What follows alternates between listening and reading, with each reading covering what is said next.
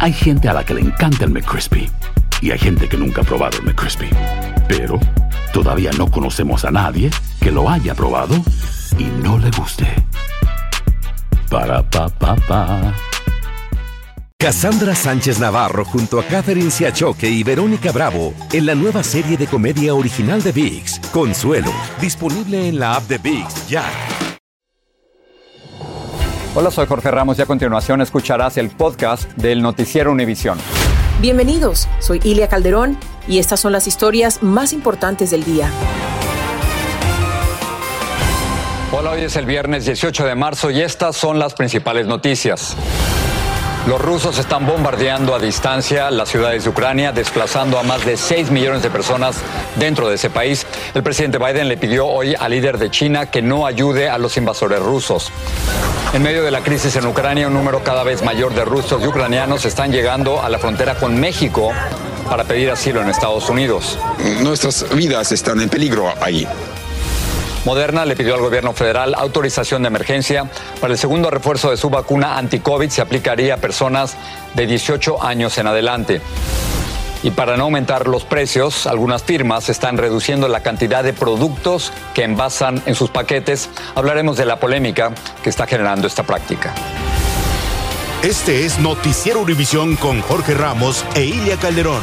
Muy buenas noches, comenzamos el noticiero con los incesantes bombardeos rusos a Ucrania. Esta violencia ha desplazado a 6 millones y medio de personas, sin contar a los más de 3 millones que han huido del país. Esto lo indica Naciones Unidas.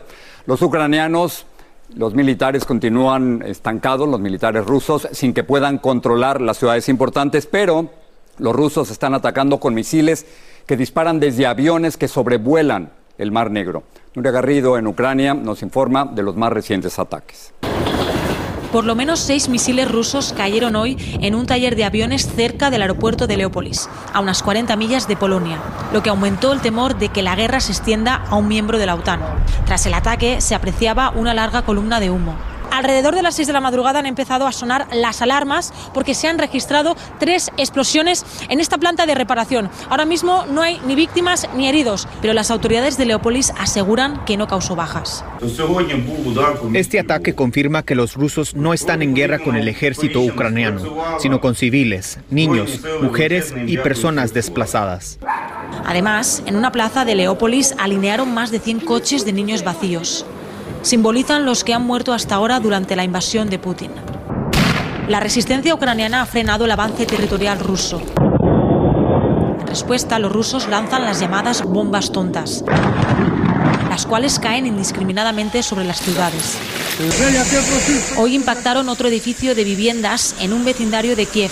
Mataron por lo menos a una persona y obligaron a otras 98 a evacuar el lugar. Me dio miedo. Hubo una explosión, nos despertamos, nos escondimos en el baño y luego salimos corriendo. Los bombardeos también provocaron un voraz incendio en el mercado Baraboshava, en Kharkiv, uno de los más grandes del mundo. Durante horas los bomberos lucharon por contener las llamas. En la ciudad Mauripol, asediada desde hace dos semanas, aviones no tripulados filmaron la destrucción de un centro comercial y edificios residenciales por efecto de los incesantes bombardeos rusos. Además, los socorristas rescataron con vida a decenas de personas que se habían refugiado en el teatro, también bombardeado el jueves. El gobierno ucraniano dice que otras 1.300 personas permanecen atrapadas en el sótano que les servía de refugio. Más de 130 personas fueron rescatadas, pero cientos de residentes de Mariupol permanecen bajo los escombros. A pesar del bombardeo, a pesar de todas las dificultades, continuaremos nuestro trabajo de rescate. Y todos esos ataques que se siguen produciendo aquí en Ucrania preocupan e indignan cada vez más a Zelensky. Por eso hoy mismo también ha pedido a sus socios internacionales que les manden armas, armas más potentes para poder hacer frente a todos los ataques que están sufriendo y que de no ser así, la derrota de Ucrania también supondrá la derrota de toda la Unión Europea. Esto es todo y regreso con vosotros. Nuria, muchísimas gracias por ese reporte. El presidente Biden y el líder chino Xi Jinping conversaron durante dos horas en una videoconferencia cuyos resultados podrían influir sobre la guerra de Rusia contra Ucrania. El líder chino le dijo a Biden que esa guerra no es la que él quiere ver, mientras que el presidente estadounidense le expresó preocupación por la posibilidad de que Pekín se alíe con Moscú en este conflicto. Pedro Rojas nos informa en directo, él está en la Casa Blanca. El presidente Biden y el líder del gobierno de China, Xi Jinping, sostuvieron una videollamada en la que el tema central fue el conflicto armado que Rusia mantiene en Ucrania desde hace más de tres semanas. La Casa Blanca dice que Biden alertó a Xi sobre las consecuencias que China enfrentaría si decide apoyar a Rusia. China tiene que tomar una decisión sobre qué posición va a adoptar y cómo quiere que la recuerden en los libros de la historia, dijo la Casa Blanca. La Cancillería china divulgó primero una versión de la conversación y resaltó que Xi había deplorado el conflicto, agregando que no era en el interés de la humanidad, aunque sin culpar a Rusia por las agresiones militares. Biden está tratando de susurrar en, el oído, de dar un susurro en el oído de Xi, diciéndole, mira, si lo sumas todo, vas a ver que no te conviene estar con Putin. El 4 de febrero, el líder ruso Vladimir Putin y Xi Jinping firmaron un extenso acuerdo de cooperación que a juicio de muchos críticos comprometió a China profundamente con Rusia. Otra analista dice que Pekín busca un rol neutral. Están tratando de ser un um, tercer miembro de la negociación, comunicando la posición china y al mismo tiempo calificando de injusta la posibilidad de que Estados Unidos imponga sanciones a China por su cercanía a Rusia, dijo la directora del programa chino del Stimson Center. Nos preocupa que China considere asistir directamente a Rusia con equipos militares que podrían usarse en Ucrania, dijo el secretario de Estado. La Casa Blanca no reveló si China se comprometió a no ayudar a Rusia y agregó que Biden y Xi Jinping acordaron que miembros de su gobierno se reúnan de nuevo en los próximos días. En Washington, Pedro Rojas, Univisión. Y esto de nuevo, el Departamento de Estado hizo un sorpresivo anuncio esta tarde. Dijo que el presidente Biden ha dejado claro que está dispuesto a reunirse con el líder de Corea del Norte, Kim Jong-un, si hay un acuerdo serio sobre la mesa. Vladimir Putin encabezó una manifestación en un estadio de Moscú por el octavo aniversario de la anexión rusa de Crimea. Putin defendió la actuación de los soldados rusos en la invasión a Ucrania durante el acto que tenía como consigna por un mundo sin nazismo. Pero esto es propaganda. La propaganda rusa justifica la agresión a Ucrania diciendo falsamente que los líderes ucranianos son nazis. En un video que se ha hecho viral, el actor Arnold Schwarzenegger le pide a Putin y a los rusos que detengan la guerra a Ucrania y dejen de sacrificar vidas inocentes. Agrega que los soldados rusos en Ucrania ya saben que es falso, que están combatiendo a nazis o protegiendo a miembros de la etnia rusa. Schwarzenegger es una de las 22 personas a las que Putin sigue en Twitter. Hoy hablé con una joven refugiada ucraniana y le pregunté qué le querría decir a Vladimir Putin. Creo que él ya sabe todo, ah, no, no es una persona estúpida, no es un idiota, sino un, un loco que quiere demasiado. Ah, la verdad, no creo que quisiera hablar con él porque él ya sabe todo, pero sigue con la guerra ah, y eso, eso yo no entiendo por qué, solo una pregunta para él, creo que por qué en serio lo hace.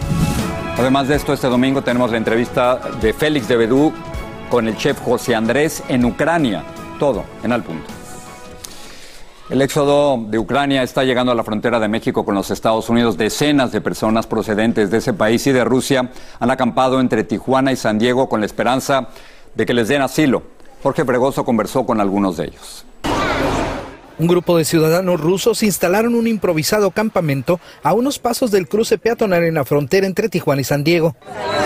Son alrededor de 50 personas, muchas de ellas niños que incluso han dormido en este sitio esperando la oportunidad de que les reciban autoridades de Estados Unidos para solicitar asilo. Nosotros tomamos la decisión correcto, correcta de ah, salir del país lo más pronto posible porque es que ah, pues se amenaza a nuestras, nuestras vidas están en peligro ahí.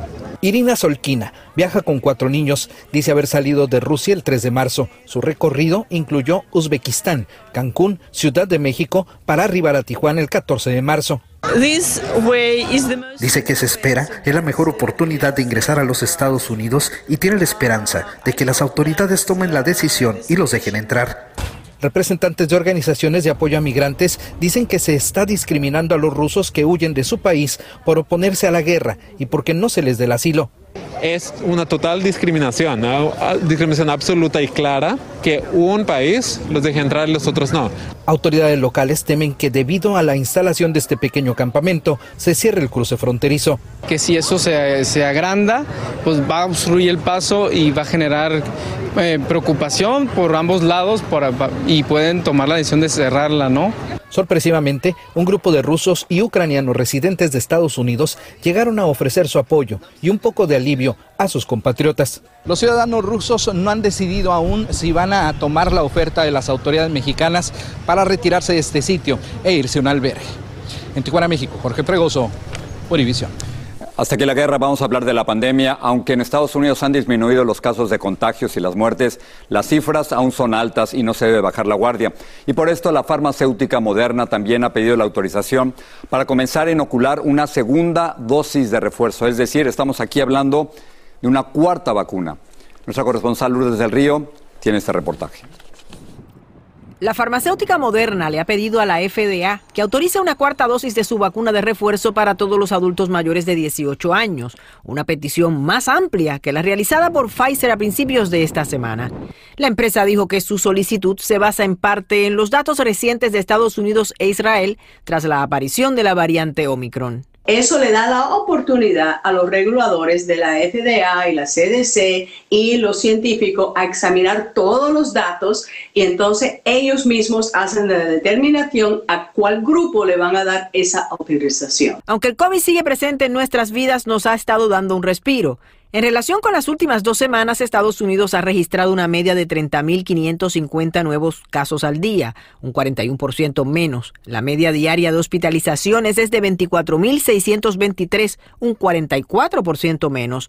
La media de muertes es de 1.224 al día, un 28% menos.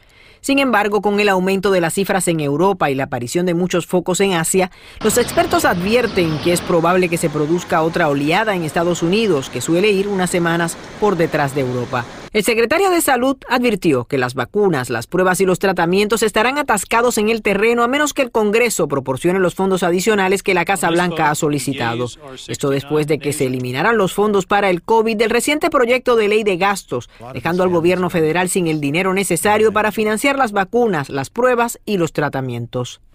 Esta pandemia nos ha marcado a todos, pero para los que estuvieron en la línea de fuego, el hecho de que las hospitalizaciones y las muertes hayan bajado considerablemente es un gran alivio. Aún así, los propios profesionales de la salud advierten que este es solo un respiro y que el futuro sigue siendo incierto. En Miami, Florida, Lourdes del Río, Univisión. Vamos a seguir hablando sobre esto. Hay un nuevo estudio que concluyó que los anticuerpos en los niños que tuvieron COVID duran seis meses después de la enfermedad. El estudio abarcó a más de 200 pacientes de entre 5 y 18 años de edad y se hizo en el estado de Texas. Y otro estudio científico determinó que el Omicron dura más en las superficies que otras variantes del coronavirus. Su duración en el plástico o bien en la piel es tres veces mayor que la de otros tipos de COVID. Al regresar las dramáticas imágenes de una niña mexicana que intentó evitar que unos secuestradores se llevaran a su papá también el consulado de los Estados Unidos en Nuevo Laredo cierra indefinidamente por la ola de violencia. Y entérese de por qué productos que consumimos cada vez traen menos cantidades o son más pequeños.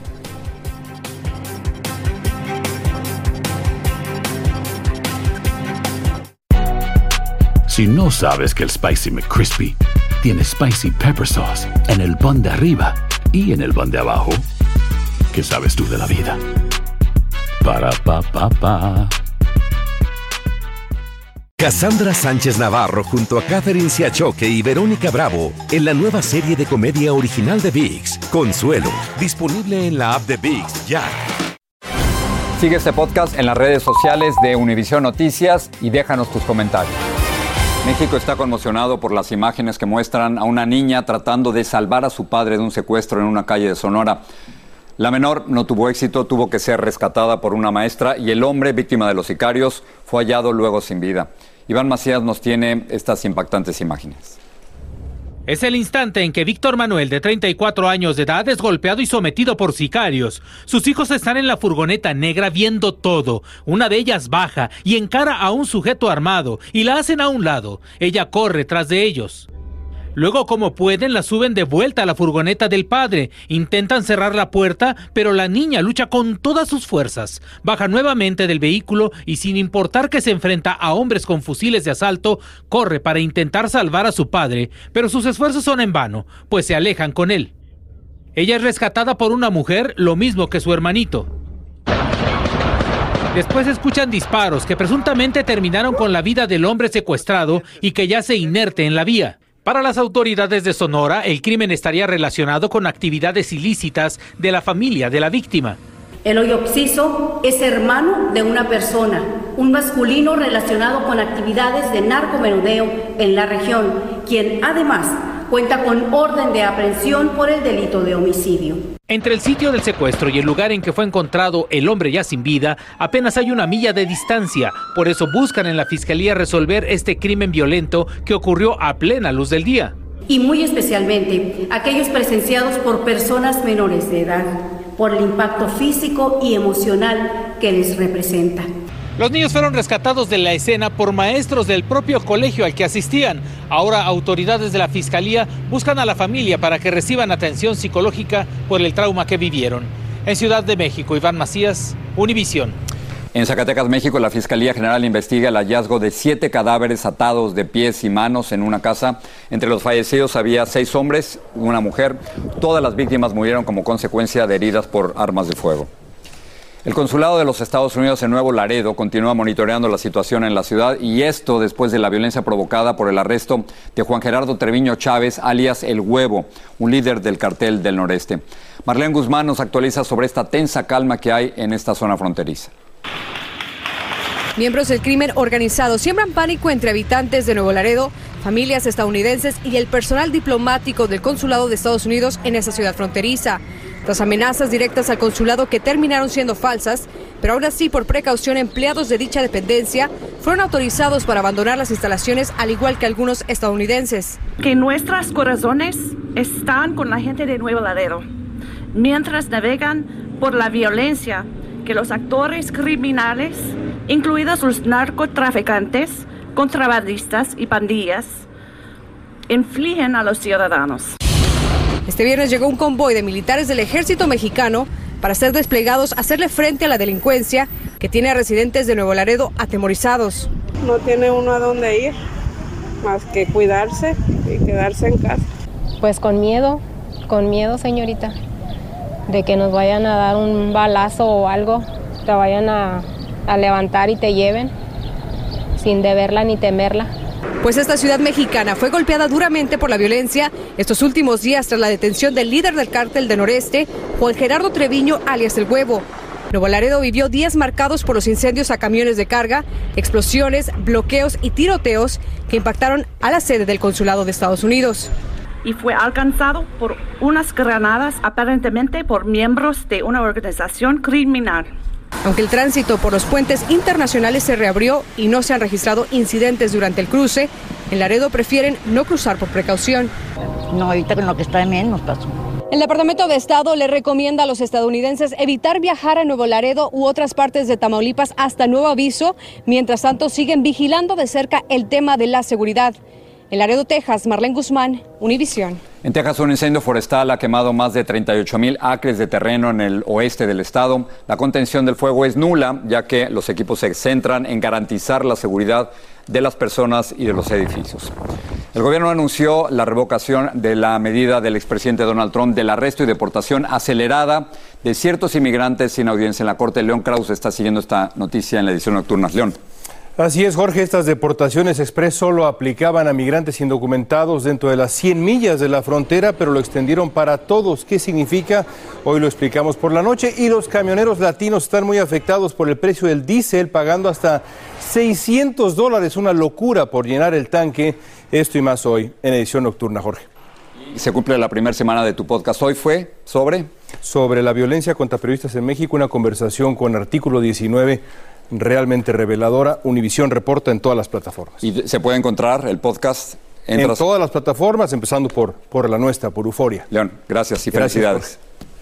Muchas familias claman por justicia, pero a veces se espera que pueda prolongarse por años. Tiffany Roberts nos tiene un adelanto. ¿Hasta dónde puede llegar una madre para vengar la muerte de su hijo? Le preguntaron, ¿eres de Málaga? Y él orgullosamente les dijo, sí, sí soy de Málaga. En su voz fuerte. Y pagó con su vida. Sí. Denuncian falta de transparencia de las autoridades en casos de muertes de inmigrantes, dos casos en los que son cuestionadas las versiones oficiales. Dicen los agentes de la patrulla fronteriza que ellos ya no estaban en persecución del auto. ¿Es cierto eso? No, no es cierto. Una niña salió para la escuela y nunca regresó. Ya pasaron 22 años, una familia incompleta y su larga espera. Ellos me decían, te voy a llevar a un lugar donde te voy a sacar la verdad porque ustedes son los principales sospechosos. Una edición especial con cuatro casos que muestran que para muchas familias la justicia a veces es esquiva, justicia imperfecta. Es aquí ahora, eh, este domingo, en horario especial, es a las 5 de la tarde en el este, 4 en el centro o bien 8 en el Pacífico. Sigue este podcast en las redes sociales de Univision Noticias y déjanos tus comentarios. Pero vamos a ver cómo la inflación nos está afectando a todos. La pregunta es si usted está dispuesto a pagar exactamente lo mismo por un producto mucho menor. Déjeme darle un ejemplo con la bolsa de Doritos. Una bolsa de Doritos pesa casi 10 onzas. Sin embargo, ahora usted estaría pagando lo mismo, pero tendría 5 Doritos menos. Luis Mejid nos habla de este fenómeno. En esta economía ya nadie tiene dudas. Los precios de casi todo están subiendo. Todo en general. ¿Qué le puedo decir? La comida está carísima. Bueno, no todo. Algunas firmas han encontrado una astuta forma para no subir sus precios, reduciendo el número o la cantidad de productos que envasan en sus paquetes. Se eh, mete menor número de, de unidades, digamos, de consumo o menores gramos, lo que sea, pero el precio es exactamente el mismo. Los expertos dicen que la tendencia se está haciendo popular. Por ejemplo, la botella de Gatorade, que antes tenía 32 onzas, ahora es más delgada y trae 28. Los mega rollos de papel higiénico Charming que traían 264 hojas, ahora vienen con 244, casi un rollo y medio menos en un paquete de 18. Y los nuggets de pollo de Burger King dejaron de traer 10, ahora son solo 8. A primera vista la estrategia parece ser buena para evitar subir los precios, pero en realidad es un aumento porque uno está pagando más por menos producto. Una buena forma de darse cuenta es prestarle atención al precio por unidad, al precio por onza, para saber realmente lo que está llevando. Como respuesta, Burger King dijo a la prensa que es el primer cambio que hacen al número desde que lanzaron el producto. PepsiCo, la firma que produce Gatorade, dice que la nueva botella es más ergonómica y un poco más cara, mientras que Procter Gamble, fabricante de Charmin, dice que ha habido aumentos de materia prima año tras año y que ellos tratan de innovar para adaptarse y ofrecer un gran producto. Ahora, es justo decir que no es que ellos se ahorren eso del todo, porque en realidad esto se reinvierte en los altos costos, por ejemplo, de combustible que ahora se están enfrentando. Pagando más o pagando lo mismo por menos, es difícil escaparse a la inflación. En San Francisco, Luis Mejid, Univisión. Pagando lo mismo por menos. Y para terminar, a pesar de las tensiones entre Moscú y Washington por la guerra, finalmente los tres cosmonautas rusos despegaron a bordo de una nave Soyuz hacia la Estación Espacial Internacional, a la que llegaron tres horas después. Los cosmonautas se unieron ahí con otros dos rusos, cuatro estadounidenses y un alemán.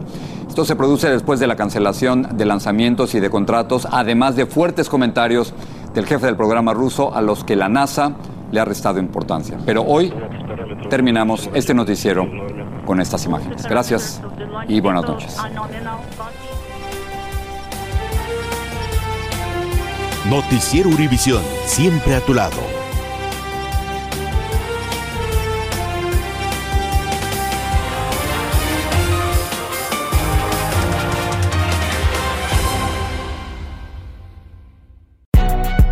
Si no sabes que el Spicy McCrispy tiene Spicy Pepper Sauce en el pan de arriba y en el pan de abajo, ¿qué sabes tú de la vida?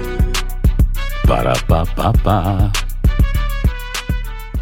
Cassandra Sánchez Navarro junto a Catherine Siachoque y Verónica Bravo en la nueva serie de comedia original de VIX, Consuelo, disponible en la app de VIX ya.